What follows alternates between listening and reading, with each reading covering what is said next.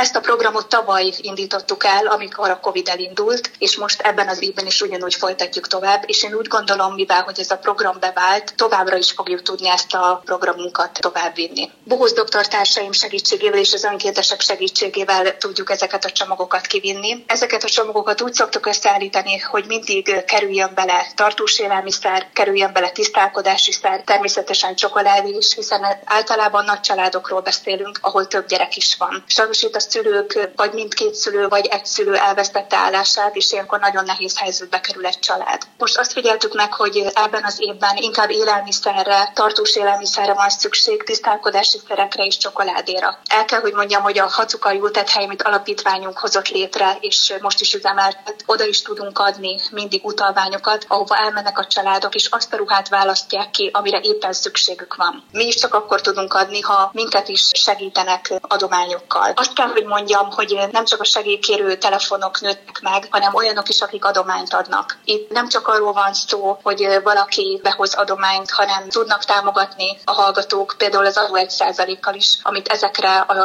szegény sorsú családokra tudunk fordítani.